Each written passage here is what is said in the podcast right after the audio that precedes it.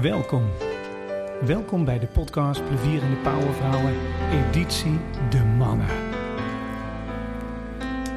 Het doel is jouw leiderschap te ontwikkelen door inspirerende leiders in beeld te brengen. Leiders die het verschil maken met hun verhalen, hun visies. En zo helpen ze ook jouw leiderschap te ontwikkelen. En vandaag zijn dit mijn gasten. It's the dawn of a new life. This is a soul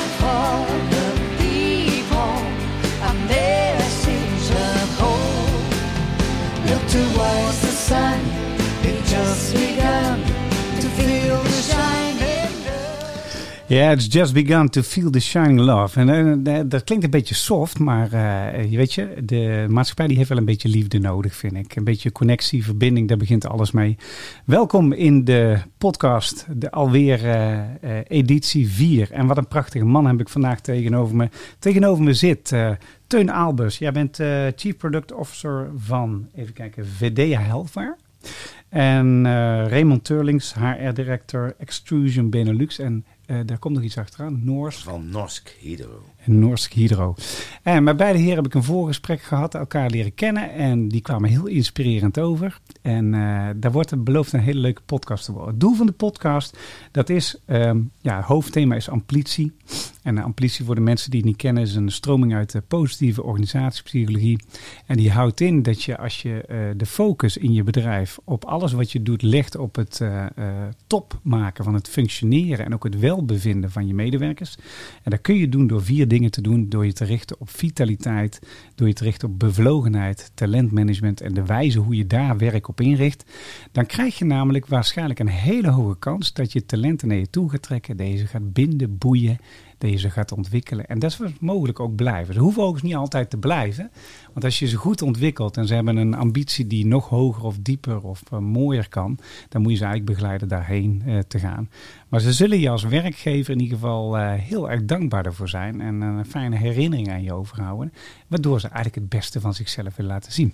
En in de voorgesprekken heb ik ook gehoord dat beide heren met zoiets bezig zijn en een eigen visie erop hebben. Dus we gaan gewoon eens even voorstellen wie ze zijn. Laten we beginnen met de Guilty Pleasure eh, song. Ehm, Teun, Ja. eh, fijn dat je er bent in de studio. Je had even een, eh, een, eh, soort hiccup in de Het reis was hier nog naartoe. even spannend, ja. Het was nog even spannend, hè? En, maar fijn dat je er bent. En je werkt voor dit bedrijf. Hoe ben je daar gekomen? Nou, dat is ontstaan. We doen dat als, als aandeelhouder vanuit een ander gamebedrijf. Ja. Waar ik al jaren mede-eigenaar van ben. En ehm, ik ben op een gegeven moment werd ik benaderd door eh, de CEO van het bedrijf. Die had een, eh, die had een leuk idee eh, om, eens, om eens wat met games te gaan proberen voor kinderen met amblyopie. Dat Ja. is in de volksmond lui oog. Ja. En dat is inmiddels 2,5 jaar geleden. En dat is eigenlijk heel snel gegaan van eens een keertje koffie drinken naar laten we er een bedrijf van maken. En nu zijn we zover dat we een medical device naar de markt gaan brengen. Ja, en jullie maken prachtige mooie dingen. Hè? Ja, Dat is ja echt, we maken wel echt hele gave Ja, dingen. we, we gaan daar eens even naar, naar kijken. En dat is ook leuk waarom ik eh, uiteindelijk jullie kwam elkaar eh, Want tegenover je zit iemand die doet ook echt super gave dingen. En ik denk dat jullie eh, ja, voor sowieso dat we elkaar kennis maken. Ik denk dat dat al heel mooi is. dat denk dus- ik ook. Hey, ik stel je even voor aan de hand van een song, That's Friday, van Mhm. Rebecca Black. Ja, En ik had daar videoclip ook gekeken. Ik denk, zo, hey, dat is dat is bijzonder hè? bijzonder. maar daar gaan we zo even over praten. Rebecca Black, let- let's listen.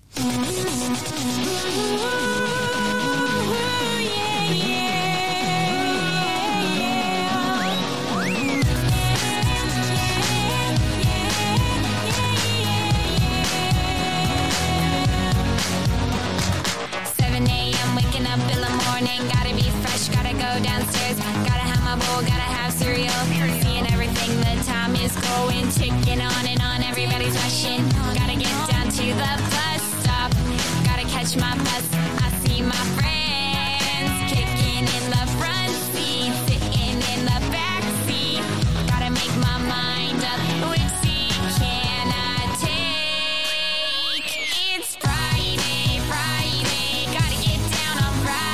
Ja, it's Friday, Friday. En bij ons is het ook letterlijk Friday als we deze podcast opnemen. Dus en het is zonnig weer buiten. Het is echt een zomersong. En ik denk dat als ik tegen mijn dochters laat horen, dat die helemaal zeggen: Papa, heb je dit vanavond te gek? Ja, ja, ja, het is eigenlijk, nou ja, het is eigenlijk vreselijk natuurlijk, maar het is, het is, een, het is een leuk, leuk liedje wat wij pre-corona eh, iedere vrijdag opzetten. Wij zijn eh, als game studio zoek je natuurlijk de krochten van het internet vaak op.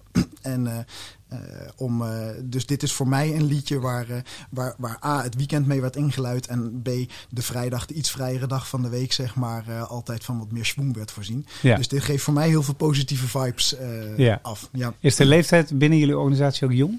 Eh, ja, ik ben eh, in- samen met mijn compagnon de oudste. Ja, en hoe oud ben jij? Ik ben 36. Oh god, wat een jonkie Ja, zeg.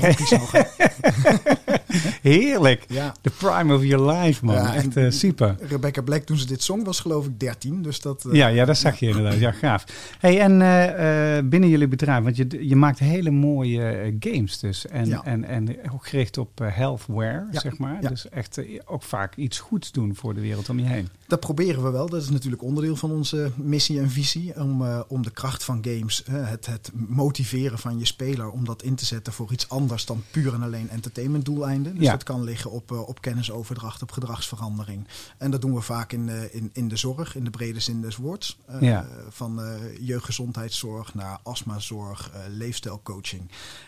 Maar in dit geval, tenminste, zoals je me aankondigde, om kinderen met luie ogen op een prettige manier te gaan, gaan behandelen. Ja, prachtig zeg maar. Dus het lijkt me super dat je iets doet waar je, wat je leuk vindt. Hè? Want volgens mij vind je gaming ook interessant en leuk. Tuurlijk, in ja. ons voorgesprek. en dan vervolgens ook iets doen voor de wereld om je heen. Wat ook wel past bij de generatie waar jullie in zitten. hè? Ja, ja nou, en ik denk ook de, de, de manier waarop heel veel gamers zijn opgegroeid. Hè. We Ja. hadden het daar van tevoren al even over. De, het, de mogelijkheden die het internet heeft gebracht natuurlijk. Ook om eh, goede doelen te steunen vanuit de community. En eh, elkaar te vinden en te verbinden. Eh, dat is een heel krachtig medium gebleken. Wat alleen maar groter en groter wordt. Ja. Over de afgelopen twee decennia. En dat gaat alleen maar door. Ja, ja, en in die zin vinden wij elkaar ook. Want eh, ik ben daar helemaal voor, voor verbinden gewoon. Ja. Eh, ik denk dat mensen terug moeten naar verbinden. Maakt niet uit hoe, als het maar positief effect heeft op jezelf, Ja, je omgeving, het grotere geheel. Dus super. hey, en naast je zit een hele... Jullie hebben al kennis gemaakt deze week? Ja, ja, ja, dat was, was een heel, goed voorzetje van Raymond. En dat, ja. Ja, want het kenmerkt hem ook heel erg. Hey Raymond, eh, welkom. En we stellen Raymond even voor aan de hand van zijn Guilty Pleasure song. En dat is de song Human van Rag Bone Man.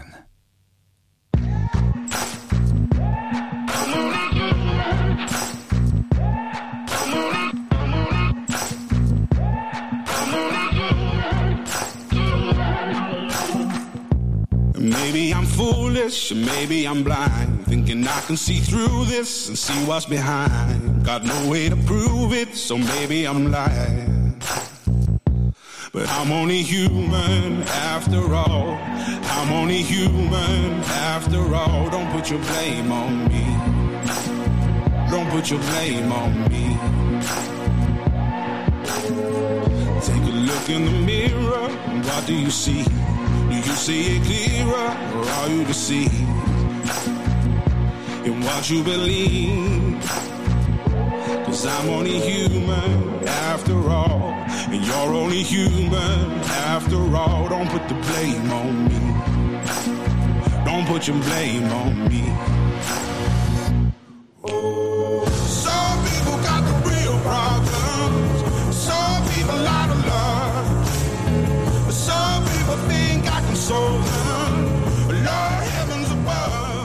Ja, prachtige song eh, Human van Ragabo Man. Eh, ja, Raymond, eh, dat zegt natuurlijk heel veel over jou als persoon in je leiderschap.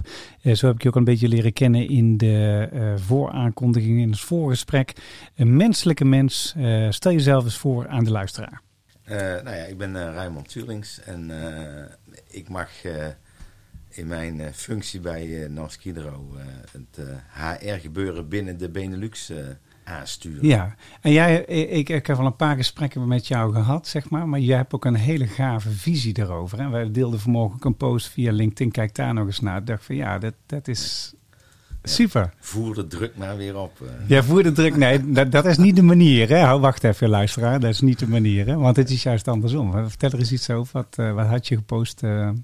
Nou, wat ik gepost heb is eigenlijk naar aanleiding van iets wat we, en dat past denk ik ook in het concept wat jij aanhangt, de ambitie. ja, dat is hoe je met je mensen omgaat en hoe je je mensen betrekt bij het werk wat ze doen. ja, En eh, nou goed, daar kun je allerlei eh, schitterende theorieën en dergelijke op nahouden. Ik ben meer van de pragmatiek eh, en van wat ik dan maar noem het gezond verstandmanagement. Ja, En wat we gedaan hebben al een x aantal jaar op rij, en daar mag ik mezelf de initiator wel van noemen. Dat is dat we op zich één keer per jaar alle leidinggevende en, en eh, sleutelpersonen in de Benelux-organisatie, en dan heb je het over zes fabrieken, drie in Nederland, drie in België, eh, waarbij je ook nog te maken hebt met diverse talen, culturen, noem maar op, eh, dat we die bij elkaar brengen. Eh, en daar eh, het nuttige en het aangename met elkaar verenigen. Eh, want dat is, eh, dat is ook noodzakelijk natuurlijk. En eh, dat we daar de mensen niet bombarderen met een diarree aan eh, eh, PowerPoint sheets vol stats en graphs en cijfertjes. Die eigenlijk de meeste mensen toch niet interesseren. nee. En iedereen en daar eruit gaan. Maar we laten daar mensen met elkaar praten. En ik mag daar dan de. eh, Verbinder zijn. de verbinder zijn, de Ja. moderator, de aan Ja. elkaar prater, de interviewer, de showhoster, whatever je het, het noemt. En dat, ja, dat, dat, daar krijgen we hele goede feedback op. Ja. En dat je mensen die daadwerkelijk eh, eh, het werk doen, die vragen we op het podium in een leuke setting en die laten met elkaar praten over succescases en Ja. hoe ze dingen aangepakt hebben. En zo hebben we ook weer een natuurlijke wijze om, om eh, ja, best practices over te brengen Ja. en elkaar te inspireren. Zeg maar. Ja, super mooi. En, en, ja, en in verlengde van wat jullie doen, hoe jullie met tegen mensen aankijken. Hè? Want als je eh, kijkt maar eens naar eh, trailers van, van hoe jullie je bedrijf presenteren, dat is echt magnifiek. Eh, mensen kunnen 100% en worden ook gewaardeerd om 100% om wie ze Ja. zijn bij jullie. Hè? Ja, ja, En daar halen jullie mensen ook op binnen, zeg maar. Ja, ja, ja. Ja, dat is echt eh, zo- zo'n topvisie vind ik dat. Echt eh, helemaal te gek. En ik kom hetzelfde tegen, dus daarom valt het top, zeg maar. Alright, helemaal mooi. hey jongens, we gaan, eh, we gaan eens even de game spelen. Eerst wat ik eens wil doen, jullie hebben al een beetje kennis gemaakt met elkaar. Maar ik, eh, ik doe een, eh, een spelletje met jullie en dat heet Spin the Box. Spin the Box. Het leuke spel waarbij we inkijk krijgen op de leiders van deze tijd.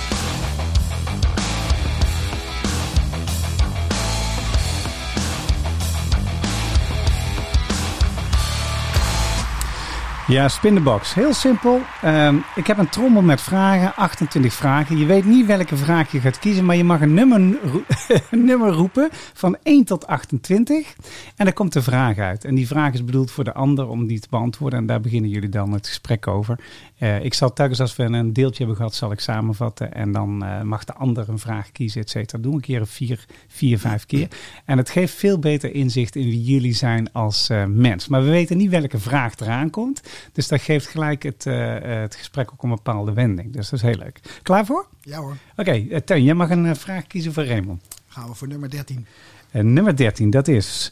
eh, hoe, ga, oh, hoe ga je om met lastige mensen, klanten, collega's, MT-leden, leveranciers? Oh, dat is, een, dat is is een meteen een hele goeie. Ja. Hoe?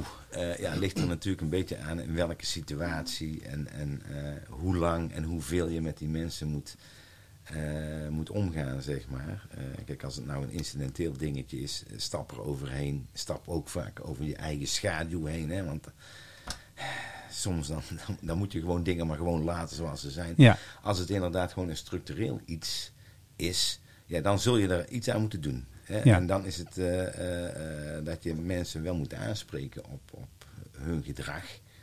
En, of bij jezelf te raden moet gaan van, ja, waar heb ik nou last van? Hè? En, en, en, en wat is het ergste wat je kan, eh, kan overkomen eh, als je het zo laat? En, en is het relevant en noem maar op. Dus ja, dus het is ook een beetje tactisch kiezen Ja. eh, hoe je met, per situatie omgaat, per mens. Dat doe ik tenminste wel altijd. Ik bedoel, kijk, ik zit in een situatie waarin je als, als HR-mens heb je eigenlijk weinig bevoegdheden. Ja, Eh, dus ik moet het toch vaak hebben van het overtuigen van mensen met argumenten. ja? En, en ja, goed, als ze dan niet in het gareel willen, dan moet je je bij jezelf afvragen: ja, is het erg of is dat niet erg? Laat iemand in zijn waarde. Je moet je ook altijd afvragen: waarom doet iemand zo? ja, dat is altijd goed. Ja. Doen we dat eigenlijk nog wel voldoende in de, in de maatschappij, generiek gesproken? Ik, ik, ik denk het niet, heel eerlijk gezegd. hè. Als je naar de maatschappij kijkt, alles wat er om je heen gebeurt, ik, ik erger me daar vaak aan en ik maak me er soms ook wel zorgen over van waar gaat dat naartoe? Naar steeds meer individualisme en steeds meer eh, het gedrag van het moet nu, ik wil, ik wil het nu hebben en eh, ongeacht wat anderen daarvan vinden, eh, waarden en normen die vervagen, et cetera, et cetera. Dus ik ben bang dat dat eh, vroeger of vandaag nog eens een keer helemaal eh, verkeerd gaat als dat niet eh, ja, gestopt gaat worden. Dat, eh, Ja, dat ik, soort ik interviewde een tijdje geleden Hans Hille, de oud-minister. Die heeft volgens mij elke ministerpositie gehad, behalve eh, eh, agrarische sector volgens mij. Voor, voor de rest heeft hij alles gedaan. Eh hele interessante man, want hij was begonnen als gymleraar. Hij liet altijd mensen in beweging gaan. En zegt hij, als er beweging is, dan komen er ook mooie gesprekken, zei hij altijd. Dus Ja, dat is ja, super. De lange strandwandeling. Ja, lange strandwandelingen, dat soort dingen. En eh, hij zegt van, eh, we zitten in een, in een revolutie. Het gaat nu zo snel. En we zijn, we zijn in het ik-tijdperk beland. Ja, ja, En we moeten toch weer, weer verantwoordelijkheid zien te nemen. En we moeten weer gaan verbinden. We moeten naar wij toe, weet je wel. Want de wereld staat voor grote thema's. En Ja. dat kan niet anders. Hey, en hoe denk jij over deze vraag? Hoe ga jij om met lastige eh, situaties met mensen, klanten, leveranciers? Ja, we hebben het natuurlijk ten opzichte van, van, eh, van eh, zijn organisatie wel over een klein schaalverschilletje. Hè? Want waar hij iedere, ieder jaar een dag moet organiseren, zit ik elke dag met mijn hele organisatie op de werkvloer. Ja, precies. dus de, de voeling houden met je totale organisatie is voor ons wat eenvoudiger. Ja, Eh, maar we zijn wat aan het groeien, van heel klein naar wat minder klein. En dat brengt wel wat groeipijntjes met zich mee, dus ook wat cultuurveranderingen. Ehm, ja, en wij proberen gewoon wel ehm, iedere dag of iedere week heel even de thermometer erin te steken van eh, hoe, hoe zit iedereen erin? Eh, gaan, er, gaan er obstakels voorkomen? En, eh, en, hoe kunnen we die tackelen? Ja. En zeker aan de, hè, dus intern is dat nog wel redelijk makkelijk af te stemmen. Ja, naar, naar klanten toe merk je wel dat game development is voor veel van onze opdrachtgevers of partners is dat echt een, een heel nieuw ding. Ehm, en moet je veel aan verwachtingsmanagement doen over wat er kan en wat er niet kan. ja. Eh, en dat, dat levert nou, niet vaak vervelende situaties op, maar daar moet wel echt hard aan gewerkt worden. Omdat Ja. mensen natuurlijk heel erg gewend zijn om met Facebook en met eh, League of Legends om te gaan. Ja. Maar eh, vaak niet toereikende budgetten hebben om dezelfde eisen te kunnen stellen. Ja, ja, precies. Dus dat, dat, dat krachtenveld, dat is wel spannend. Ja. En uiteindelijk is, is, is de oplossing altijd meer communiceren. Ja, ja, ja, nou, dat vind ik wel mooi. Een mooie, goede, goede afsluiting. Ik zag deze week had ik, had ik eh, ergens een, eh, moest ik een keynote geven over amplitie, over dit onderwerp. En eh, er was eh, ook eh, na mij kwam een spreker, die, eh dat was de, de bioloog van een televisieprogramma waar ze mensen laten trouwen zonder dat ze elkaar gezien hebben. Oh, ja. En, maar die bioloog die was, eh, die had een be- bedrijf dat heette Apenmanagement. En eh, die, hij, hij bestudeerde apen en hun gedrag. En daar trok hij de, de, ja, de correlatie met menselijk gedrag. En wat hij zei van eh, bij alles, als er situaties moeilijk zijn of de dingen veranderen, dan heb je altijd drie dingen. Je hebt gedrag, rituelen en structuur. En apen gaan eigenlijk op hun eigen manier daarmee om. Dus een chimpansee, daar zijn alle drie de dingen in beeld. Hè. Dus het vlooien, ritueel, het gedrag wat ze vertonen naar elkaar, non-verbaal, verbaal. Maar ook ze hebben een bepaalde hiërarchie en structuur hoe ze opereren. Maar bijvoorbeeld de gorillas hebben dat helemaal niet. Die hebben gewoon een zilverrug. En Dat is eh, gewoon de baas. dat is gewoon de baas. En die bepaalt alles. En daar wordt ook naar gekeken. En eh, tenzij er een, eh, door de groep een probleem wordt voorgelegd en de zilverrug lucht- lost het niet op, dan krijgt hij de hele groep tegen zich. Ja. Dus er waren allerlei correlaties te leggen. En, eh, maar als je naar, dit onderwerp kijkt, omgaan met lastige situaties, ja, communicatie is natuurlijk een heel belangrijk eh, iets. Hè. Heb je dan ook bepaalde structuren of rituelen ervoor of bepaalde gedragingen die dan meer doet om te zorgen dat dat verwachtingenmanagement en de open communicatie eh, zo blijft? Nou ja, wat, ik kan even reflecteren op wat, wat wij in, in onze organisatie doen, bij, bij Hydro in de Benelux althans. Eh, wij proberen zo transparant mogelijk te zijn. Ja, Hè, want eh, als je mensen hebt die, die ergens eh, voor een doel moeten gaan, moeten ze wel weten waar ze naartoe moeten. ja, Eh, wat ze wel mogen, wat ze niet mogen. eh, hoe de vlag er onderweg bij hangt, et cetera, et cetera. En daar, Ja. moet je, daar moet je helder en transparant over zijn. ja, En niet eh, van alles en nog wat eh, voor je houden. Want dan, dan En, raak wel- je en, welke kanalen gebruiken jullie daarvoor? Nou ja, dat, zoveel was Ba- ja, behalve het persoonlijk gesprek Ja. natuurlijk. Hè? Nee, maar eh, wat wij, we hebben toevallig eh, eh, in het afgelopen jaar heel veel effort gestoken in het, in het een nieuwe boost geven van onze eh, communicatie. Ja. Wat, je, wat je heel vaak ziet is dat je eh, toch heel veel van de boodschap verliest onderweg als je dat niet op de juiste manier brengt. Ja, dus dat oude spelletje geldt nog steeds. van de ga op ja. reis en ik neem mee. En dat mensen het Precies. vergeten, zeg ja. maar. En, en, en waar je natuurlijk in de dagdagelijkse praktijk last van hebt, is dat je werkt met heel veel mensen eh, van verschillende komaf, taalverschillen, niveauverschillen in begrijpen en dergelijke. Dus wat wij zijn gaan doen, is onze strategie zo eenvoudig mogelijk weergeven. Hè, En ik heb daar een, eh, een organisatie voor aangezocht die hele mooie animaties gemaakt heeft. Oh, gaaf. We hebben tekenfilmpjes. Ja. En die, Ah. die eh, bepaalde kernzaken uit die strategie teweeg eh, of, of naar voren brengt. Dat, dat is één. We hebben zogenaamde town hall meetings. Hè, en Mhm. eh, waar je aan refereerde aan het begin van ons gesprek. Dat ik ergens op het podium heb gestaan bij Preston Palace eh, eh, om, om 120 man toe te spreken. Wij hebben, dat- we doen dat ook op kleinere schaal. Hè? En, en dan niet één keer per jaar, maar eh, elk kwartaal. Gewoon in de kantine breng je mensen bij elkaar. Dan staat de baas eh, of eventuele andere collega's die iets te vertellen hebben, die staat op het zeepkistje en die brengen de boodschap over. Dus dan heb je meteen één op één, zonder filter ertussen, heb je de boodschap overgebracht. En, en, en hoe, hoe, hoe pikken mensen, vinden mensen... De, Ja, en die, ja dat, dat werkt. Ja. Eh, En, en je hebt dan ook eh, niet dat je een eenrichtingsverkeer hebt, maar mensen kunnen ook vragen stellen Ja. of eh, boer roepen en je met rotte tomaten wijze van Worden die uitgedeeld? Nee, we hadden niet van nee, tevoren. ja, ja, precies. wordt, dat, wordt dat gefaciliteerd? Ja, precies. Kijk, dat hoort er dan ook bij. Maar ik kan je dus wel vertellen dat eh, leiding geven. eh, er zit een verschil tussen een managementboek lezen. Of in de fabriek op het zeepkistje staan en, Zeker, en om je ja. oren krijgen van Zeker, mensen. Hè? zeker, Maar ja. Eh, daarnaast, en je moet natuurlijk consistent zijn in je boodschap. En de kracht van herhaling en dergelijke, dat weten we allemaal. Maar wat we dan ook nog doen, is dat we hebben een eigen magazine opgestart. Ja. Hè, waarbij we ook een aantal eh, vaste rubrieken hebben die gerelateerd zijn aan onze strategie. En die komen elk, we hebben het nou vier keer eh, gedaan. En toevallig heb ik gisteren een redactiemeeting eh, gehad Ja. eh, over eh, nummer 5. Van wat gaan we daar weer inbrengen? Welke mensen laten we aan het woord? En het moet eigenlijk ook een magazine van de mensen zelf worden. Dus dat proberen we ook te stimuleren. En dat begint ook steeds meer te komen. En we hebben allerlei human interest dingetjes daarin die ook wel gerelateerd zijn aan het werk. En dus wij, ja, wij doen heel veel om mensen samen te brengen daarin. Ja, mooi. Mooi. Nou ja, en ik denk, bij ons is het ook vaak toch je durven kwetsbaar op te stellen. Zowel naar je, naar je mensen als naar eh, mensen waar je mee samenwerkt. Van jongens, er, ligt nu een probleem.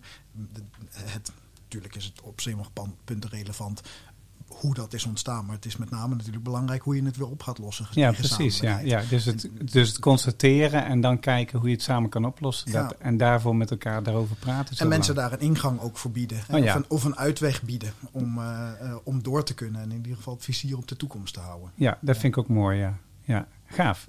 hey, dankjewel. Eh je mag een vraag kiezen, 1 tot 28. Doe maar zeven. Dus even kijken, 7. Lucky number seven.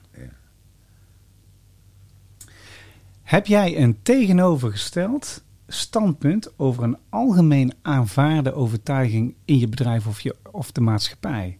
Iets waar jij echt anders tegenaan kijkt dan de gemiddelde Nederlander? Dat is een moeilijke vraag, hè? Ja, moeilijke vraag, hè? Dus eh, een verdiepende. En dan gaat het even stil zijn hoor. Ja, het antwoord kan ook nee zijn. Hè? Dat kan voor nu niet, hè? dat kan natuurlijk ook. Dus een algemeen tegenovergesteld standpunt ten opzichte van een algemeen aanvaarde visie of overtuiging van Nederlanders. Nou, ja, kijk, als ik hem even heel plat sla naar, naar dus misschien een beetje een inktikkertje hoor, maar ik ben er natuurlijk ernstig van overtuigd dat game-technologie ontzettend veel positieve voordelen kan hebben voor eh, gedragsverandering. Waar de maatschappij toch grotendeels nog steeds denkt dat het alleen maar dom schieten, racen en eh, voetballen is. Ja, dat is ook wel interessant. Want in leren, zeg maar. Hè, dus eh, heel veel ouders die proberen de, de gameuren van hun zonen en dochters eh, te beperken. Maar sommige mensen zijn zo passioneel over de game. hè. Ja. En ook als je het niet snapt en je bent nog nooit bij een game toernooi geweest waar mensen naar een groot scherm zitten te kijken, waar een top, je Ja. schijnt topgamers te Ja, hebben, absoluut. Ja. die tactieken toepassen, et cetera. En daar zit je dan met z'n allen in een station naar te kijken. Als je daar niet begrijpt, Wat heel gek is, want het is natuurlijk niet anders naar de WK-finale of de Champions League-finale Precies. van voetbal te kijken. precies. Alleen we, we snappen het medium dan niet. Ja, Ehm, en, en je ziet bijvoorbeeld hè, games als Minecraft, ja, die worden gewoon op basisscholen ingezet om dingen te leren, omdat er al zoveel educatieve content in zit of ingebracht kan worden. ja, Ehm, en we weten ook dat, dat games, eh, wel entertainment games, bijvoorbeeld er zijn ooit studies gedaan naar dat jongeren die heel veel schietspellen spelen, dat die veiliger zijn in het verkeer, omdat hun perifere zicht heel veel beter ja ontwikkeld is. precies. Ja, dat, zijn, en dat zijn gewoon bijeffecten. Ja, en reactievermogen kan ik me ook voorstellen. Reactievermogen gaat omhoog. Ja, Maar ik zou me ook kunnen voorstellen, want de reden dat ik... eh, ik doe altijd werkvormen gebruiken, altijd. Bij een podcast, presentatie, bi- binnen drie minuten zijn mensen bij mij in een werkvorm. Waar ik ook ben. Omdat ik namelijk ontdekt heb, dat ik ben zelf helemaal niet zo heel erg belangrijk. Ik heb, ik heb wel heel veel kennis en visie, die kan ik inzetten. Maar dat hoeft niet, want het is veel leuker om het samen met mensen te doen of dingen uit mensen te halen. Omdat je daarmee iedereen betrokken maakt. Dus, eh, en ik kan me voorstellen, stel je voor, we zouden het een beetje groter trekken. Hè? Want we hadden begonnen eh, in het begin met over het individualiseren en de polarisering die plaatsvindt. Hè? Je ziet ook in de politiek terug, hè, waar ze elkaar eh, shamen en Ja. blamen. Ik kan me voorstellen dat eh, als je rationeel over dingen probeert te praten, dat dat een soort, eh, ja, een soort eh, remmetje erop gooit. Terwijl als je gaat gamen, kan het zomaar zijn dat je vergeet dat je iets aan het leren of aan het doen bent. En, en, en while doing it, ja. eh, kom je in het spel van Ja, oplossen van iets. Dus ik kan me voorstellen dat daar ook zo'n positieve... Wat, wat zijn eigenlijk de, de effecten van, van gamen? Wat zijn positieve effecten ervan? Wat zien jullie? Nou ja, als je, als je sec naar onze games kijkt, hè, de- de- de- laten we het even dicht bij huis houden, dan, eh, dan zie je dat, dat kinderen bijvoorbeeld met veel meer plezier revalideren eh, na een ongeluk. Ja. Dat kinderen bijvoorbeeld met astma meer gaan bewegen, omdat ze op een prettige manier gestimuleerd worden, waar ze eigenlijk bang zijn om te bewegen, om een eh attack te krijgen.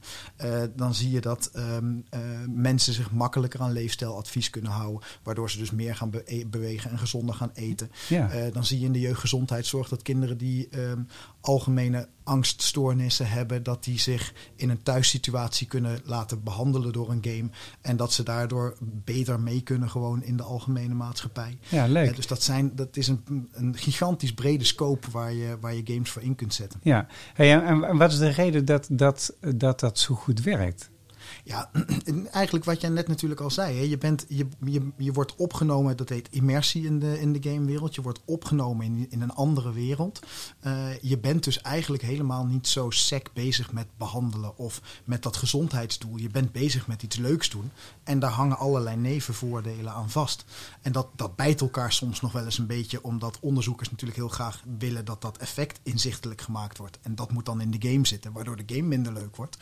Maar eh, het feit dat iemand bezig is met iets wat intrinsiek motiverend is, in plaats van de dokter die eh, wijst met het vingertje van jij moet afvallen, want anders dan gaat je hart eraan.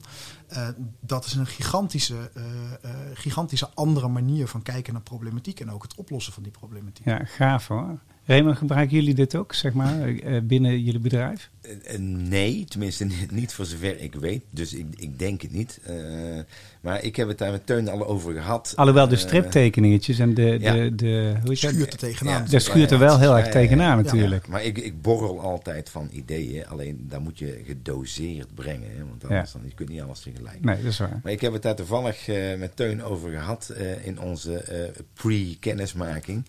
Eh, dat ik daar inderdaad ook wel ideeën over heb om eens even te kijken of, of we gaming of, of dat soort zaken in kunnen zetten. Inderdaad, bij eh, trainingen bijvoorbeeld. Eh, die nu over het algemeen vrij saai zijn. En, en allemaal via de ouderwetse manier gedaan worden. En, en wel, ook wel online en dergelijke. Maar ik merk gewoon dat heel veel mensen een beetje een aversie beginnen te krijgen tegen opleiden en trainen. Ja, Even nog los van het feit dat je eh, eh, zoveel eh, te doen hebt. En je moet ook af en toe nog eens gewoon kunnen werken. Tenminste, Ja. zo gaat dat bij ons in het bedrijf. Maar als je het inderdaad aantrekkelijker gaat maken, anders gaat doen, op een alternatieve manier, dan krijgt dat, daar ben ik van overtuigd, dan krijgt dat een boost. En eigenlijk net wat Teun uitlegt net. En ik, ik, ik zie dat ook wel zo. En, Ja. en, eh, goed, wij zijn gewoon in de industrie en we zijn een vrij traditionele, conservatieve club. Dus als ik met dit soort dingen eh, over de bühne kom, dan moet ik inderdaad eerst weer even de handen ervoor op elkaar krijgen. Maar ik, ben, ik weet bijna zeker dat, dat dit wel gaat landen hoor. Als wij Ja. hiermee dingen gaan doen, dan gaat dat wel omarmd worden. Ja, ik, heb- ik heb er nog een aanvullende de visie over. Een beetje prikkelend misschien. Ik geloof, in, wat je natuurlijk zag in eh, COVID-tijd, is dat er bijna niet getraind werd. Hè. Leiders Ja. werden niet getraind, talenten werden niet getraind. Weet je, er werd wel eens eh, een, een workshopje over online hybride werken gedaan. Mm.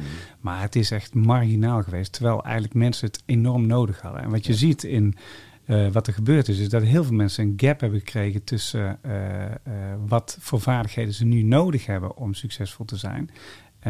en wat ze hadden aan vaardigheden.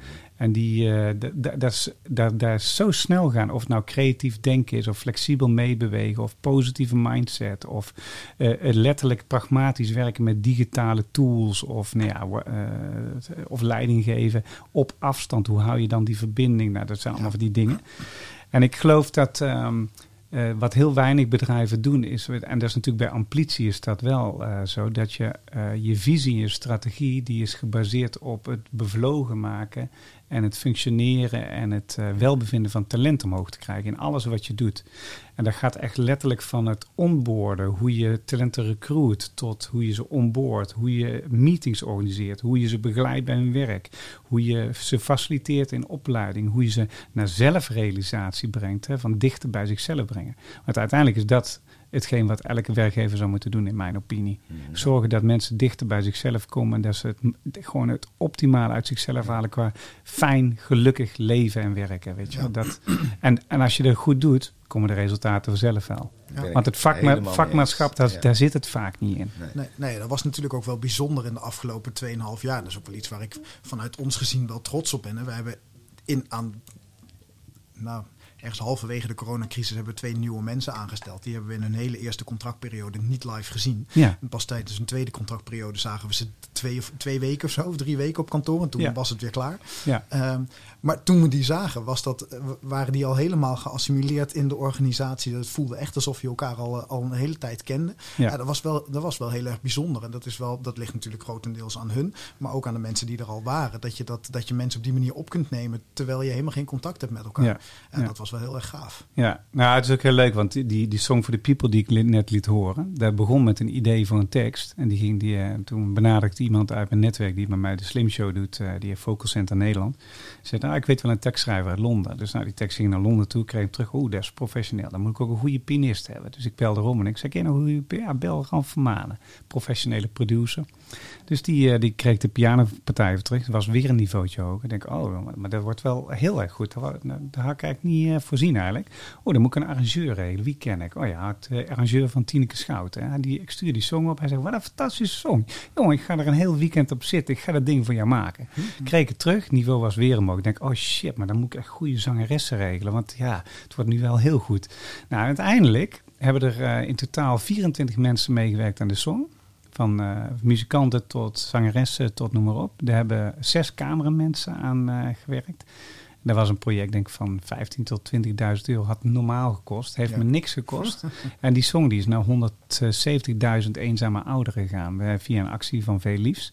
Maar dat was alleen maar gebeurd doordat je iets gaafs doet en, en verbindt met mensen en Ja, beweging maakt. En, het, en het niveau is zo professioneel. Dat had ik van tevoren niet kunnen bedenken. Nou ja, je moet het ook durven. Hè? Ja, het, dat is het ook vaak. Ja. Ja. Oké, nieuwe vraag. Nummer 1 tot 28. Eh, 23. 23, eens even kijken. Eh, hoe ervaren de mensen om je heen jou als leider? Oeh. Eh, daar moet ik even over denken. Nog niet zo gek lang, geleden kreeg ik een feedback van een van mijn medewerkers. Die eh, aangaf eh, van goh, ik ben benaderd voor, een nieuwe baan en eh et cetera, et cetera. En allerlei overwegingen in ogenschouw nemende heb ik het niet gedaan. En ik ben eigenlijk tot de conclusie gekomen dat ik het niet gedaan heb vanwege mijn baas. dat was ik dus. Eh, eh, eh, ja, dat is het mooiste compliment wat je kunt krijgen, denk ik. En ja, hoe ervaren mensen mij als leider?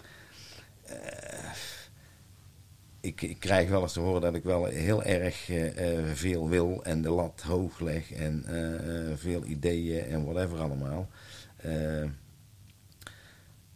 Dus ik, ik, ik leg voor mezelf de lat hoog, maar dat doe ik, dat vraag ik ook wel aan mijn mensen. Maar ik, ik geef mijn mensen alle vrijheid. Ja. Ik weet nog, ik kwam hier bij dit bedrijf in dienst, een jaar of 12, 13 geleden. En eh, blijkbaar was ik toch, eh, ja, het zal wel geen 180 graden anders zijn geweest, maar eh, wel behoorlijk anders dan mijn voorganger. Die hele eh, concrete instructies gaf hoe dingen te doen. Hè. Die zou, Ja. zei bij wijze van spreken, van, je moet die deur verven en dan moet eh, groen worden. Het En moet dan mintgroen zijn, kleur ra- 303. Ral, ral zoveel eh, inderdaad. En ik, eh, ik kwam binnen en ik zei op een gegeven moment, goh, het is een deur en die moet voor mij moet die geschilderd worden. Maar wat vind je er zelf van? En eh, ja, ik, eh, volgens mij zou groen best wel mooi passen hier, maar eh, eh, hey, doe je best en eh, ik zie het straks wel. Ja. En daar hebben mensen wel heel erg aan moeten wennen, eh, weet ik. Maar ik, ik vertrouw mijn mensen. eh, en ja, je merkt gewoon, je, dat vertrouwen krijg je ook terug. Ja. Ja. Ja, mooi. Mooi. Nou, weet van mij ook weten. Ja. Nou ja, ik, ik hoop. Kijk, ik, toen jij contact met mij opnam over leiderschap, toen zei ik volgens mij gelijk al: ja, god, ik zie mezelf eigenlijk helemaal niet zo als leider. We Nee, hebben natuurlijk een extreem platte organisatie. Ja. Ehm, en mijn compagnon die, die gaf er ongeveer hetzelfde antwoord op. Maar ja, wij zijn hopelijk, en dat denk ik ook echt wel, ehm, heel erg benaderbaar. Ik ben natuurlijk veel buiten kantoor, maar wij, wij zijn extreem gewend om via digitale middelen te communiceren. Ja. Ehm, dus ik heb wel het gevoel dat mensen met plezier voor ons werken. Ik, eh, ik verras, bleek gisteren ook maar weer eens tijdens de lunchpauze, eh, onze mensen nog regelmatig dat ik ook maar gewoon een mens ben. Ik zit toch op de een of andere manier, denken mensen, oh ja, hij, hij doet de zakelijke kant van het bedrijf. Dus dat is dan blijkbaar ook een heel zakelijk iemand. Maar het feit dat ik naar festivals ging, eh, leidde tot grote hilariteit. Ehm, dus, dus, dus blijkbaar is er toch een, een, een dissonantie tussen hoe ik naar mezelf kijk en hoe Ja. andere mensen mij zien als, als leider. Ja. Ehm, maar ja, volgens mij eh, eh, zijn wij open en, eh, en, en benaderbaar. En, en hebben mensen het gevoel dat ze met, met dingen bij ons terecht kunnen. Ja, mooi. Mooi. Mooi. En, de, de- en dat is het belangrijkste. hè? Dat denk ik wel. Ja, Ja. denk ik ook. hey, eh, nieuwe vraag. Laatste. Eh, nummer 12. Nummer 12. Eh, dat is... Wat is jouw ochtendroutine? Die is eh, sinds twee weken geleden is die veranderd. Dat is eh, eh, wakker worden. Dat lukt gelukkig over het algemeen vrij aardig. En ehm, ik ben begonnen met koud douchen. Zo koud mogelijk. Oh, Eh, dat is wel eventjes, eh, dat is wel even wennen. Ik zit, nog, ik zit nog niet helemaal op de koudste stand die ik, eh, die ik kan krijgen, maar net erboven. En ik sla tegenwoordig het ontbijt over. Dus ik doe intermittent fasting. oh, intermittent fasting. Ja, oh, ja, ben ik eens aan het, aan het proberen hoe dat bevalt. Tot nu toe bevalt dat eigenlijk heel erg goed. Ehm, en dat betekent dat mijn ochtendritueel ook aanzienlijk korter is geworden. Ja.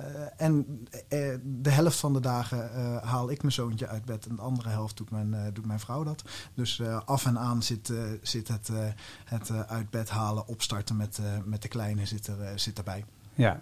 En het bewust nadenken over die routines, hè? wat doet dat? Nou, ik was, ik, ik- je bedoelt dat ik veranderd ben. eh, ja, dan- je, je gaat niet ja. voor niks in één keer koud douchen. Nee, eh, nee, ja, of ja, inter, dat- or intermittent fasting doen. Nee, ja, dat is dan toch. De- dat koud douchen komt vanuit de, de, de krochten van YouTube. Dat is ooit een keertje op mijn tijdslijn gekomen. En toen heb ik dat aangeklikt. Zo van: oh, dat, dat vind ik interessant, wil ik eens kijken. Ja. Dat heeft vervolgens een half jaar op mijn Watch Later lijst gestaan. En toen dacht ik: nou moet ik er toch eens een keertje naar kijken. En of dat het nou larikoek is of niet wat daar verteld werd. Ik dacht: ik ga het gewoon eens een keertje proberen. En dan zien we het wel. Ja. Je bent in ieder geval gelijk wakker. Je bent in ieder geval gelijk wakker. Nou, maar dat is wel. Hè. Ik, ik had toch dan dat ik na het douchen. Ja, je komt er eigenlijk een beetje soezelig onder vandaan. En nu ben ik klaar om de dag te beginnen. Dus er is echt wel een verschil. In ieder geval dat al. En dat, dat, dat fasting, ja, daar kwam mijn compagnon mee. Van, eh, god, dat, daar ben ik eens wat mee aan het experimenteren. En mijn vriendin die is daarmee aan het experimenteren. En toen ben ik daar ook gewoon eh, eh, eens wat op gaan, gaan opzoeken. En ik dacht, god, dat is eigenlijk wel interessant. Corona heeft wat dat betreft ook wel wat corona-kilootjes meegebracht. En ik dacht, misschien is dit een manier om, eh, eh, om daar eh, op, een, op een gezonde manier ook weer vanaf te komen. Ja, heel mooi. Hey, en, er, en jij, heb jij ook ochtendroutine? Eh, ja, dat denk ik. Wie heeft dat niet, denk ik. Hè? Maar, eh. Elke routine is natuurlijk een routine. Ja, Maar, nou ja, goed. Wij, wij hebben geen kinderen meer thuis, dus eh, mijn vrouw en ik, wij, we doen het samen. En eh, ik ben eh, eigenlijk altijd als eerste uit bed. Dus ik zorg ook eh, dat ik de ontbijtspullen klaarzet en dergelijke. En de sinaasappeltjes pers eh, eh, 's morgens. En dan eh, eh, onder het eten lees ik de krant. Eh, en eh, ben ik daarmee klaar, dan, eh, dan gaat het richting, richting werk. Een beetje afhankelijk van waar ik naartoe moet. Eh, als ik in Nederland blijf of iets dergelijks, dan, eh, valt het allemaal mee. Maar als ik eh, ver weg moet, dan, eh, ja, dan moet ik mijn eh, ochtendritueel een uur vervroegen of zo. ja, precies. Precies. Ja, mooi. Ja, ik, ik heb ook ontdekt van eh, routines. Die vormen voor een heel groot gedeelte een belangrijk deel van mensen hun Ja. leven. Want als je een Ja. routine hebt die succesvol is en je hoeft er niet over na te denken, dan verlies je geen energie en doe je het gewoon. En als het hele positieve eh, routines zijn die je energie geven of verbinding maken of die je focus geven. Nou, Ja, ik, ik ben, it, ik ben toevallig nu een boekje aan het lezen. Eh, ik weet niet of jullie het gezien hebben, maar Kamp van Koningsbrugge. Over Oh. die, Ja, ja, ja. de gewone burgers die dan in een pseudo-commandoopleiding eh, gestopt worden. En dan te kijken wie, wie, het, eh, wie het allemaal kan. Eh, overigens voor die mannen heb ik echt wel bewondering gekregen. Want het is niet alleen fysiek en dergelijke, maar ook mentaal moet Ja. je heel sterk zijn. Ja. Maar een van die presentatoren die heeft, die heeft een boekje geschreven, Die Carter. En ook daar komt in naar voren. je moet een bepaalde routine en een structuur hebben. En die begint ook altijd met koud douchen. Ja. Dus het, eh, eh, hij omschrijft dat ook wel. Er zit natuurlijk theorie achter. Hè, biologische dingen die dan eh, gebeuren. En noem maar op. Ja. Ja. Ja, het is ook eh, in vitaliteit. eh, ik heb allemaal mensen om me heen die super vitaal zijn, inclusief ikzelf. Maar dat komt gewoon, ja, ik heb allemaal mensen die super veel sporten. Allemaal kettlebell trainers en Ja. crossfitters en kickboxers en dat soort dingen. Dus je wordt automatisch mee eh, geloodst in de zieke. En ik heb gemerkt als ik eerder opsta en ik, ik doe altijd exercises morgens. Ik heb een vrouw ontdekt die heet Zuzka Light. En die heeft het 7 minutes, 7 minutes, 12 minutes en eh 20 minutes workout. En zij doet het van heel licht tot super zwaar. Zo ziet ze er ook uit. En je denkt van, oh ja, dat, dat werkt Jij echt wel wat zij wel, doet. ja. Jij kan het wel.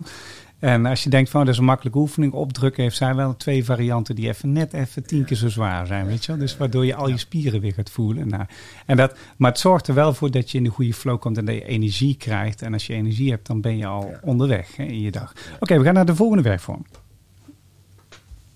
That's alright. I'm gonna take you higher. That's alright. I'm gonna take you higher. Your story.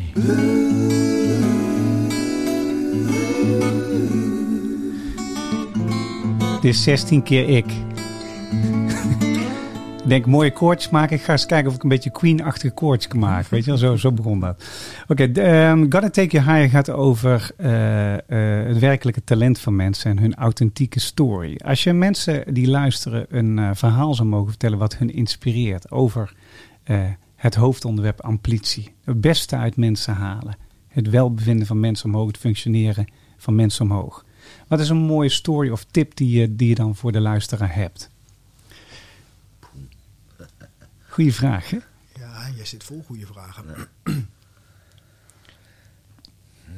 Nou, wij, wij proberen in ieder geval met, met, met, en in ons geval is dat natuurlijk nog goed te doen, maar met iedereen op de werkvloer in ieder geval een onderwerp te vinden waar je echt een persoonlijke klik mee hebt. Ja. Zij het muziek, zij het de games die je speelt, zij het natuurlijk de, het professionele ding wat je doet. Ja, en hoe doe je dat?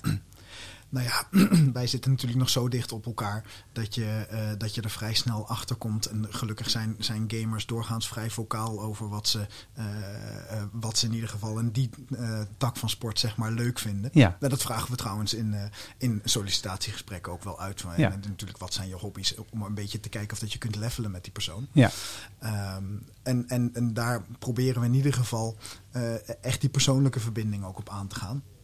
En dat is tijdens corona niet altijd makkelijk geweest. Dus we hebben er afgelopen week weer een gesprek over gehad intern. Van ja, we moeten echt weer, eh, weer gaan zorgen dat we samen gaan lunchen. Want dat deed je natuurlijk eerst achter je eigen computer. Is ook allemaal routine. Hartstikke stom. Ja. Eh, dus nu wordt het weer weer lekker. Dan kunnen we gewoon weer lekker in het park gaan zitten. En eh, ehm, ja, dus de, de, de, bevlogenheid eruit halen... Ja, is toch ook wel echt proberen te focussen op de dingen die niet alleen maar werkgericht zijn. Ja, ja, is absoluut waar. En eh, dat is ook een grote change in de maatschappij, denk ik. Dat we bewust zijn dat eh, die eh, werk-privé is er allebei. Je bent dezelfde mens. Hè? Dus als het werk gerelateerd goed gaat, gaat vaak privégericht ook best wel goed.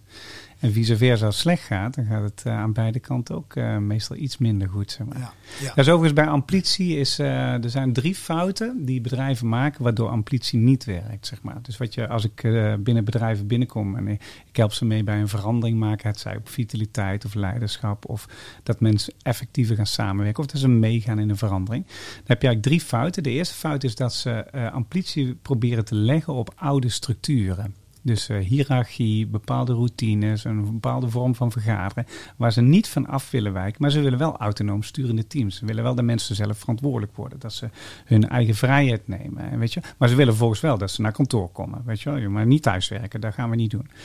Eh, en dat levert soms hele leuke gesprekken op. Mijn vriend van mij vertelde die weekend, die is eh, manager bij Microsoft, dat hij iemand op bezoek had en zei: Nou, eh, die functie, zei eh, jongen, pas prima in. Die voorwaarden kan wel wat beter, want ik heb betere aanbiedingen gehad als we jullie nou doen. Maar ik voel een klik tussen ons. Ik heb eigenlijk één vraag. Kun je ook op afstand werken hier? Ja, ja, dat, ja, dat kan, want dat doen we allemaal. En we doen een beetje 50-50. Maar hij zegt, ja, ik wil namelijk in Spanje gaan wonen. En doen jullie daar ook? Eh, oh, nee, dat, dat, doen we, dat doen we niet, weet je wel. Maar, maar dat, dat levelen, zeg maar. Dus dat is, de eerste fout is dat de oude structuur, en daar wordt dan, en vaak zie je dan terug dat ze van alles doen. Hè. Ze doen leiderschaptraining en talentontwikkeling, en de Arbo is er, en uh. Maar het is niet verbonden met elkaar. De tweede fout is, dat zie je veel bij start-ups en uh, scale-ups, die hebben alles en alles is mogelijk. Ze hebben en de talenten in huis die die visie hebben. Ze hebben alle faciliteiten in huis waardoor het geregeld zou kunnen worden. Dus mensen hebben alle vrijheid om uh, thuis te werken. Ze kunnen zelf bepalen welke opleiding ze gaan doen, noem maar op. Maar niemand maakt er gebruik van. En dat hmm. komt omdat de leiders die erboven zitten niet faciliteren en inspireren en anderen aanzetten om daarmee aan de slag te gaan. Bijvoorbeeld in jouw voorbeeld als jullie als de leider niet laat zien, jongens, we gaan eruit en we gaan wandelen met elkaar en die faciliteert dat niet, nou dan gaan die techies gaan gewoon achter een computer te lunchen waarschijnlijk. Dus je moet waarschijnlijk iets laten zien. En het derde is de branding. Uh, is dat uh, uh, organisaties compleet iets anders doen als wat ze zeggen dat ze zijn. En daardoor vertrekt nou 37% na een week alweer naar binnenkomst. Alweer na een week zijn ze alweer weg. Wow. Dus dat is het. Hè? Um, maar hoe, hoe relateert dat aan dit verhaal, zeg maar? Dus, uh, dus jij hebt het over contact maken, zeg maar. Ja. Um, en, en, en ja, met mensen bespreekbaar maken. Nou, kijk, wat, wat, wat wel lastig is, voor, ik ben heel veel buiten kantoor ook. Uh, wij zijn hybride gaan werken, na corona ook. Dus we doen, uh, we doen een paar dagen op kantoor en een paar dagen niet op kantoor. Um, om, en nu jij dat zo zegt, zit ik me daar gelijk vragen bij te stellen of dat we dat dan wel goed doen of niet. Ja. Uh, omdat wij het toch wel fijn vinden om mensen ook af en toe op kantoor te zien. Ook voor het stukje verbinding natuurlijk. Het, het, uh, want het menselijk contact is door een scherm toch wel echt wezenlijk anders. Ja. Uh, ervaren wij het in ieder geval. En, en we hebben mensen binnen de organisatie die het gewoon wel belangrijk vinden om op kantoor te zitten. En sommige mensen die zeggen, ja, ik werk eigenlijk wel liever uh, uh, wel thuis. Ja, en daar moet je dan een mix van maken. En daar moet je dan een mix van maken, ja. En dat, uh, dat proberen we te doen, maar ik, ik zal zeker niet ontkennen dat we daar lerende in zijn. En misschien kunnen we dit soort, dit soort lessen daar ook wel weer in meenemen. Dus daar, ja. daar moeten we misschien ook nog eens even over verder babbelen. Ah, dat doen we wel. Als we aankomend gesprek hier hebben over de game, dan komen we er wel op. Ja. Hey Reeman, en wat was een die jij hebt ten aanzien van dit verhaal en thema? Nou ja, goed. Ik, ik denk dat heel veel aan komt op, op vertrouwen hebben in je, in je mensen. En uh, mensen ook de vrijheid geven om, om hun ding te doen. Ja. Hun ding waar ze, waar ze goed in zijn. En uh, ik denk dat wij dat op een bepaalde uh, manier wel doen door mensen met elkaar. Hè. we hebben het weer het woord met elkaar in verbinding te brengen. Een mooi voorbeeld is bijvoorbeeld dat we een, een, aantal jaren geleden hebben geïntroduceerd het People Exchange Program. eh, uitwisselen van mensen. En niet allemaal met eh, allerlei schitterende theoretische concepten ombouwd, maar gewoon heel praktisch. Ik ben eens begonnen met een aantal eh, avonturiers, tussen aanhalingstekens, eh, te zoeken. Er waren bijvoorbeeld twee mensen uit, eh, uit Harderwijk. Heb ik gezegd van jongens, gaan jullie nou eens kijken, gewoon in een fabriek in Lichtervelde in België, wat ze daar doen. Ja, je krijgt van ons een huurautootje. Je krijgt, Oh, wat leuk. Je mag, je mag in, in, een, in een hotelletje overnachten, allemaal op onze kosten. Zuip geen stuk in je kraag. ben wel scherp en, en ga daar gewoon meewerken, zal niet gaan. Maar ga gewoon je oren en ogen eens goed de kost krijgen. Ja. geven. Nou, dat mes snijdt dan aan twee kanten. Ja. Ten eerste, eh, en je moet het natuurlijk wel inregelen. Ja, bij elkaar. faciliteren, zeg maar, en ja, en je, hebt wat spelregels waar je eh, aan moet houden. Maar goed, dit was een experiment wat naar de rand heel goed uitgepakt is. Maar die mensen die zijn daar naartoe gegaan en die kwamen terug en zeiden, wauw. Het waren net echt mensen daar, zeg. hey, die deden hetzelfde als wij. En oh, maar goed, dat en dat. En, maar dat en dat doen wij weer beter. Ja, maar dat, eh, die schermen boven die persen, die willen wij ook. Nou, dus dat, dat werd een succes. En naar de rand zijn die Belgen, die zijn weer naar Nederland gekomen. En idem dito. En we hebben dat concept hebben we verder uitgerold. En dan gaat het over mensen gewoon van de, van de werkvloer. Hè. Dus niet het hogere management wat rondreist. Nee, gewoon mensen die achter een machine staan. En bewijzen van, ik sla het even heel plat. eh, eh, al 25 jaar op hun eigen vierkante meter eh, eh, staan. En hun ding staat te doen, hartstikke goed waarschijnlijk. Maar hun, hun, eh, hun perspectief is natuurlijk heel erg beperkt. Ja. Ja, en hier snijdt het mes aan twee kanten. Ten eerste, je krijgt dan op een hele natuurlijke manier kruisbestuiving. en uitwisseling van best practices en dat soort dingen. En aan de andere kant ook het zelfvertrouwen, het zelfesteem van die mensen groeit. Ja, want, mooi, ja. eh, ze kunnen inderdaad aangeven, ik, goh, ik mag van mijn, van mijn werkgever, eh, moet ik, moet ik eh, op zakenreis naar, Ja. naar, naar het buitenland en Ja. dingen daar doen. Dus, en ze zien het grotere plaatje ook eh, Ja. beter. Hoe het samenhangt en zo. Hoe ja. het samenhangt Ja. en noem maar op. En dat, dat is echt, eh, ja helaas is dat door corona weer een beetje op zijn kont. En we zijn er nu weer aan het... eh, Dat is wel heel leuk. Want een vriend van mij, dat was dit weekend, die, die, eh, die had eh, vorige week eh, was hij op eh, rondreis geweest met zijn team. Eh, die heeft een IT-bedrijf die in de eh, soort SEO-marketing voor eh, bedrijven zit, zeg maar. Eh, zorgen dat bedrijven in beeld komen met een product en zo. En die hebben ook een heel groot jong team. En daar hij had ook een paar campers gehuurd. En dan gingen ze met eh, teampjes van drie, vier mensen eh, per camper, zeg maar, een rondreis maken door Europa. Allemaal los van elkaar. En iedereen ging langs een persoonlijke klant van hem. Weet je wel, gewoon kijken naar Duitsland, Oostenrijk, noem maar op. Van eh, hoe wordt daar gewerkt. En die klant waardeerde dat ook heel erg, et cetera. Maar dan kregen ze een bepaald budget voor de dag mee. En ze kregen een paar opdrachten mee. En, nou, en dan uiteindelijk kwamen ze samen op een punt ergens in Zuid-Frankrijk, Ja. zeg maar. Dus dat doet me heel erg eraan denken. Maar, maar hij zegt, hoeveel inspiratie en nieuwe Ja, ideeën precies. en verbinding en Exact. vertrouwen. En het is eigenlijk ook een soort van gaming eigenlijk, hè? Ja, nou ja, het, is, het is een beetje het gamifyen van het echte leven. Ja. Ja, Gamify van het echt leven. Ik vind het een mooi, mooi eh, voorbeeld. Dankjewel. Oké, laatste eh, oefening.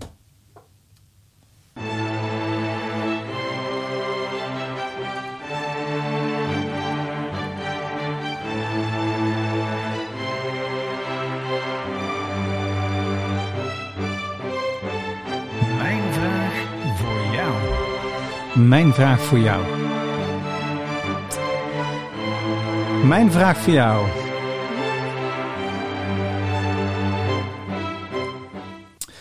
Welke vraag heb je voor de ander waar je benieuwd naar bent, die een lering zou kunnen zijn voor de luisteraar? Om zijn eigen leiderschap te ontwikkelen of om misschien een verdieping te geven op ambitie of op vitaliteit, bevlogenheid, talentontwikkeling. Misschien inrichting van hoe je werk inricht. Misschien het leiderschap. Kan van alles zijn. Wat, wat vind je interessant om te vragen aan een ander? waar, waar zou je nog naartoe willen? Wat, wat is jouw next level? Mhm. Goeie vraag. Wat is je next level? Ja. Ja, moet je überhaupt al- altijd een next level hebben volgens jou of niet? Eh, Is er altijd een next ja, level? d- dat, dat ligt er een beetje aan, denk ik, eh, eh, hoe ambitieus je bent. En next level hoeft niet per se hoger te zijn. Hè? Nee, dat kan ook. Dat mag ook horizontaal zijn. Oké, top. Of een stapje terug. Dat is ook om goed. een sprong te kunnen maken naar iets anders. Ja, Dat van mooi hè? kan Ja. ook allemaal. ja, mooi Raymond. Ja, goede vraag. Ja, nou, wij hebben, wij hebben om, om heel veel van die redenen die we, die we vandaag besproken hebben, de, de mogelijkheid om verbinding te kunnen blijven houden met iedereen binnen je organisatie, hebben wij wel altijd bedacht van ja, voor ons is de next level en ook de highest level eigenlijk eh, maximaal twee naast elkaar zelfstandig werkende teams aan twee verschillende projecten. Dus dan kom je misschien maximaal op twintig mensen uit of zo. Hè, maar dat, dat moet behapbaar blijven. Het moet allemaal op één vloer kunnen blijven zitten. Ja. En waarom is dat belangrijk voor je? Ja, omdat ik, vind het gewoon echt heel belangrijk dat ik iedereen persoonlijk ken en dat ik met iedereen persoonlijk een klik heb. En Ja. dat, ehm, eh, dat misschien wel dat er niet eens een deur is die altijd open kan staan, zeg maar. Eh, dus, dus dat het ook een platte organisatie blijft. Ja, oké. En ehm, ik denk wel dat we qua professionalisering, hè, daar zijn we nu, ik, heb volgens mij gezegd, hè, we zijn niet een medical device naar de markt aan het brengen. Dat vraagt echt wel een slag van professionalisering voor de organisatie. En dat zie ik wel echt als next level, waarin we ons ook qua, zo weliswaar qua leiderschap, qua management en ook qua eh, concurrentiepositie kunnen gaan onderscheiden van, eh, van andere partijen in de markt die games maken. Zeker SEC op de zorgmarkt geregeld Ja. of eh, gericht. Mooi, mooi. Ja, en soms is, is eh, dat ook een goede propositie. hè. Net wat je zegt, eh, we groeien tot zo. Want eh, ik vind het belangrijk dat dat team bij elkaar blijft kennen. Ja, dat is natuurlijk ja. een mooie ambitie. Oké, en wa- wat is jouw next level? Ja, dat is een hele goeie. Ehm, goed, ik ben, ik ben een stukje ouder dan, eh, dan Teun. Hè, dus eh, dat staat bij mij misschien in een iets ander perspectief. Ik, ik denk dat waar ik nu ben, eh, daar ben ik gekomen. ik zit nu 35 jaar, doe ik, doe ik dit HR-werk, of nog langer zelfs.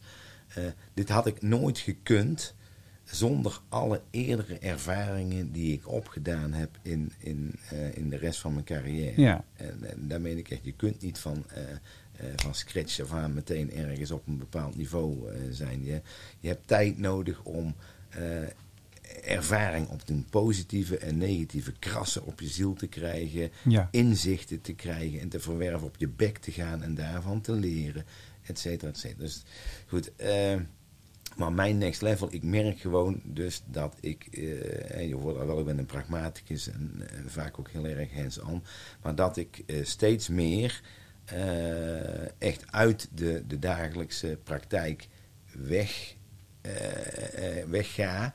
Dat laat ik echt allemaal aan mijn mensen over. Die hebben daar tegenwoordig steeds meer verstand van dan ik. Ja. De, de, de wereld draait door, wetgevingen veranderen, situaties veranderen, tools veranderen. Eh, en ik begin steeds meer te evolueren naar, eh, waar we het nu ook over hebben, toch wel een ander abstractieniveau van eh, het overbrengen van kennis. Ja, mooi. En ik denk dat dat eh, voor mij een, een, een volgende stap zou kunnen zijn. eh, inderdaad, los gaan komen van het dagdagelijkse HR-werk. En veel meer naar het overbrengen van kennis. Mensen in beweging brengen. Mensen, eh, wat ik ook schreef ergens, de harten openen van mensen. En, en, en het denkproces eh, eh, gaan stimuleren. Van goh, hoe sta je in het leven? En, en eh, hoe kun je dat toepassen in je werk? En, en hoe kun je beter worden in, in je werk en, en hoe je als mens bent? Ja, mooi. Nou, dat vind ik wel echt een next level. Ja. Kunnen we wel concluderen. Super. Laatste.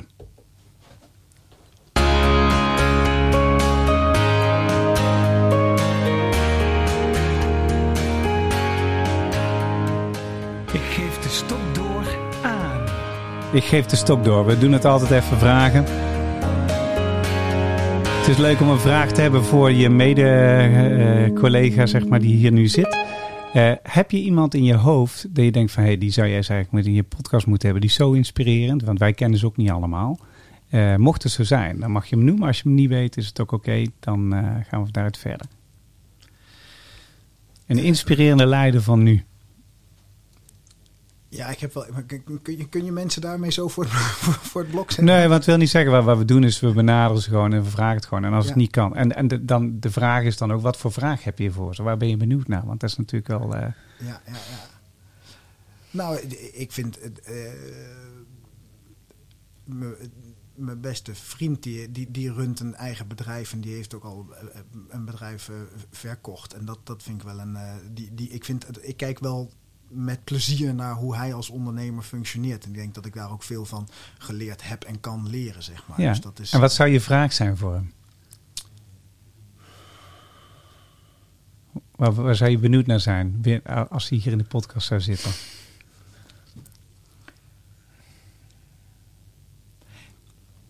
Ja, dat- dat- dat is een beetje. dat- we hebben het natuurlijk met leiderschap. Het is ont- best wel ontastbaar. Hè? Dus eigenlijk zou Zeker. je willen vragen van hoe doe je het? Hoe doe je het? Maar, Nou, maar daar- dat is- maar, daar- maar dat- dat is hoe doe je jouw leiderschap? hele Nou, maar dat is toch, vraag. ja. maar dat is wel een hele goede vraag, toch?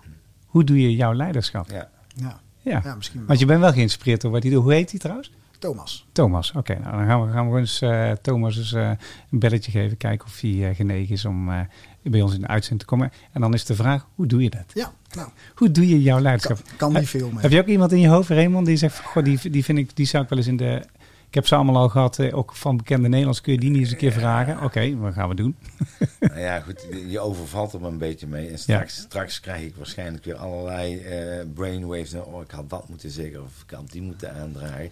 Het eerste waar ik nu aan denk zijn twee leidinggevenden van mijzelf. Ja, Eh, en ik moet heel eerlijk zeggen, ik krijg ook na verloop van tijd steeds meer bewondering voor die mensen. ja, Hoe krijgen die het in godsnaam voor elkaar om over een hele eh, brede range van dingen eh, een mening te hebben en alle kikkers in de kruiwagen te houden. Ja. Want we, eh, goed, we zijn een grote organisatie met leidinggevenden die ook allemaal haantjes zijn en egootjes zijn en eigen ideeën hebben en, en whatever.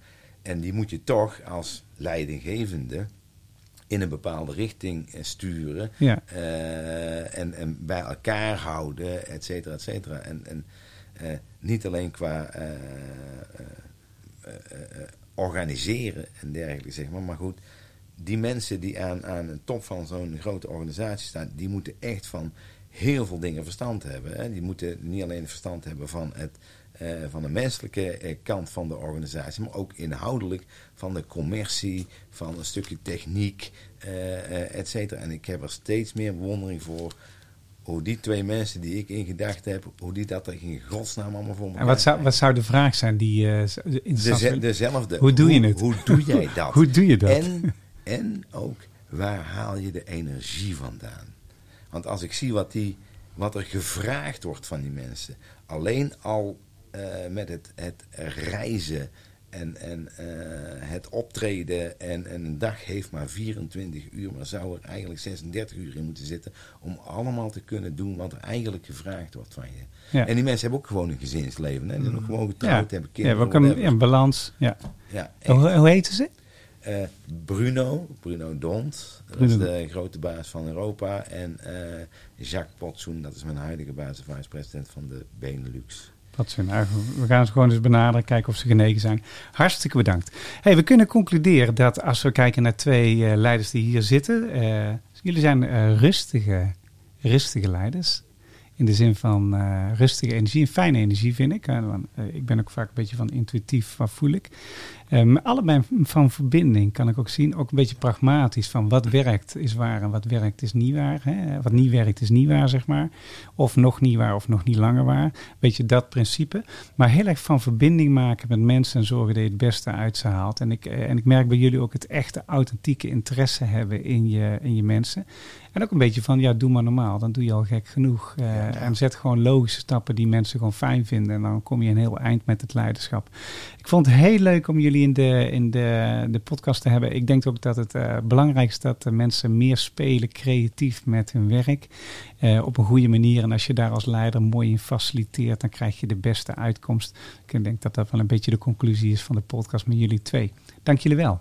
Graag gedaan. Vond je het leuk? Ja, Zeker. Ja. Goed zo. En jij? Ja, ja ik, ik vind dit soort dingen sowieso altijd wel leuk. Oké, nou super. In de volgende uitzending, dan daar zit, ehm, even kijken, Bert van Willigen van de Beumengroep, eh, CEO van de Beumengroep, en Maarten Linsen, HR-director bij EY. Wordt ook weer een hele leuke uitzending.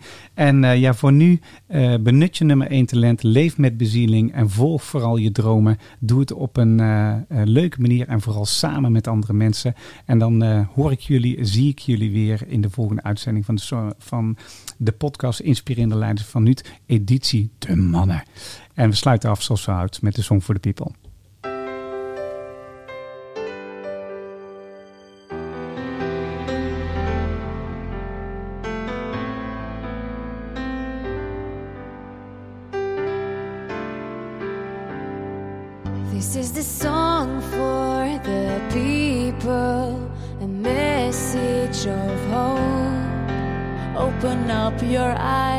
look to the sky, the sun will shine on us.